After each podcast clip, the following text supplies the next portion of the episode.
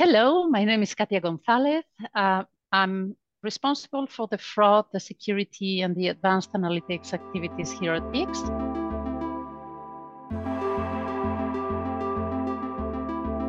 As far as I'm concerned, fraud is an international matter.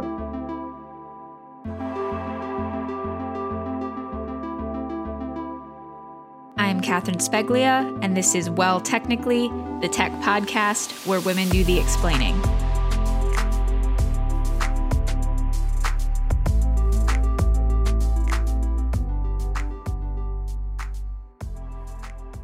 Hi, Katia. Thank you so much for being here today. Thank you very much for having me here. It's a pleasure.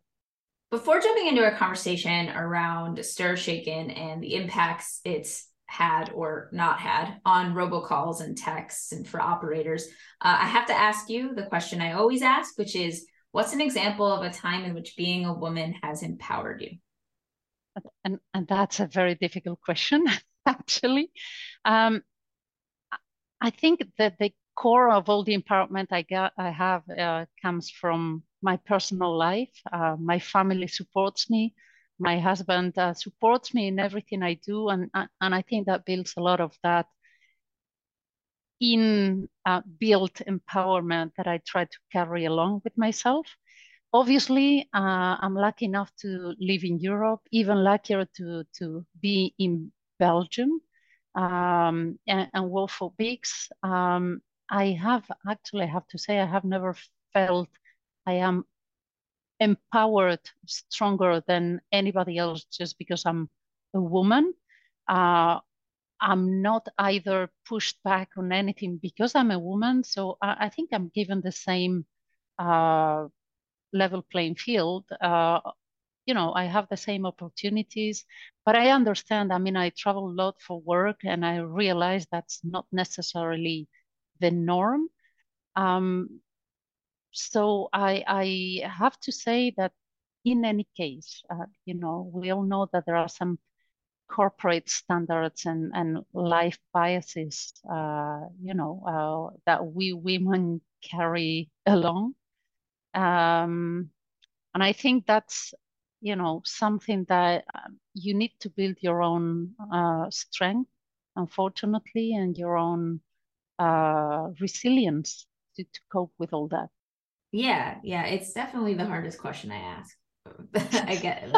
Me, so. Let's go to the easy ones. uh, yeah, well, I mean, you know, the most of the other questions are about what you do on the. Uh, yeah, I have a cat here. I'm sorry about that. I have a dog here, you know. yeah, he, he, looks pretty ridiculous. Oh. Uh, so let's get into those questions that are a little a little easier. So drawing from your experience and BICS data how have robocalls and texts like how have they changed or trends around them i should say how have those changed in the past year and what countries are most affected by spam communications and why those countries? Oh, uh, you know, when when the pandemic started, I think we had a situation that was very um, binary. Uh, you had US or North America uh, with a lot of robocalls. Uh, it was already the big burst. Um, there were also other countries, maybe a little bit less known because uh, I don't know, there's less communication, less focus on them for whatever reason. Uh, Brazil already had huge issues in, in terms of robocalls. China had also a lot of issues and and also other countries in in in Europe and, and Middle East mainly. Uh, just that it was less well known, uh, again for many different reasons. At the same time, uh, in Europe, we started to have a big burst on all kinds of SMS fraud. Um, you know, especially smishing or well, uh, what is called in North America now robotexts. So that there was a big burst uh, here in Europe. And over time, over the period of the pandemic, little by little, uh, we started to see how these, um, there was a globalization of these issues. So robocalling was no um, little by little now, now it's no more an issue only in North America or Brazil or China or or you know any other country. Everybody has got an issue with this, and the same happened with um, smishing or robotext. So it has expanded. Uh, so globalization is something that is uh, a real matter when it comes to fraud. So trends, uh, I mean, or new threats may arise in, in one specific region, but it, if it works, we can be sure that it will spread. Uh, so, and, this is what has happened. So, the feeling we get now is that um, we keep on seeing the same level of robocalls in North America. Brazil keeps on being a huge uh, uh, problem land for robocalls still. Europe, well, uh, we have different kinds of robocalls, maybe not in the same form as in North America, but certainly we have a lot of um, uh, Wangiri attacks, spam calls in general, phishing attacks. Uh, the same is happening in Asia in general, not only in China. And again, it's expanding. Uh, when it comes to SMSs, SMS fraud, it's again the same. Now uh, we see that North America is being hit quite hard. FCC is even now considering, uh, more than considering, is, is uh, even consulting now in how to extend the regulation they have for robocalls to, to uh, embed the robotext issues. Um, and and uh, I mean, it, everything is global. The frauds are global. The spam, be it on voice or SMS, uh, has really uh, reached a pandemic level. Um, so the, the, the difference, I believe, is that there is much more awareness. There are many um, individual and non-coordinated initiatives run by different actors in the in the ecosystem, regulators on one side, um, operators on the other side, intermediate parties like uh, international carriers such as BICS on the other hand. So everybody is trying to do a little bit to, or as much as uh, they can to, uh, you know, uh, get control of the situation and mitigate the impact of all these threats. Yeah, well, let's talk about the situation in the US specifically because I, yeah. you know, I noticed you said, you know, at least the texts are on the rise there. Um, and you also mentioned the policies that the FCC has implemented around robocalls. And the FCC is reporting that robocalls are on the decline, which is something as a consumer I have noticed a little bit. I do seem to get fewer spam calls, but you know they're saying they're on the decline because of the newly implemented stir shaken policy which for my listeners um, if you go and listen to episode 42 that whole episode is about what stir shaken is and why it's valuable. But katia for you i know that you've been somewhat vocal about the policy not being as successful as implied by the fcc so can you tell me a little bit more about your position on that um, sure. Um, so, of course, I look at things mainly from the international angle uh, because I work for uh, an intermediate wholesale uh, service provider. Um, the activities that we run at the i3 Forum are focused on these international intermediate parties activities. So this is what I see uh, and what I can refer to. So as far as I'm concerned, fraud is an international matter. Uh, it's very hard, if not impossible, to control uh, fraud attacks, uh, telco fraud attacks, of course, uh, only considering the national angle. Because not only from the start, uh, there have always been robocalls uh, generated from abroad overseas the US. Um, but also because, you know, the nature of any regulation is to oblige the national parties to comply with our regulation. But then what happens with anything that happens overseas? How do we control that? Um, and, what we see uh, is that we don't see so we have started to uh, take a hard stand also on the international angle by blocking robocalls, um, uh, running analytics, and we were already doing this even before the um, FCC robocall uh, regulations. We haven't seen a drop on these attacks. Obviously, we block them, but we see the intents. We see that, that, that you know they keep on trying. Now, the the there's the stir shaken may have a very good control on the you know whether a CLI has been or not manipulated as soon as it reaches the US, but nothing guarantees that the CLI had not been manipulated prior to that.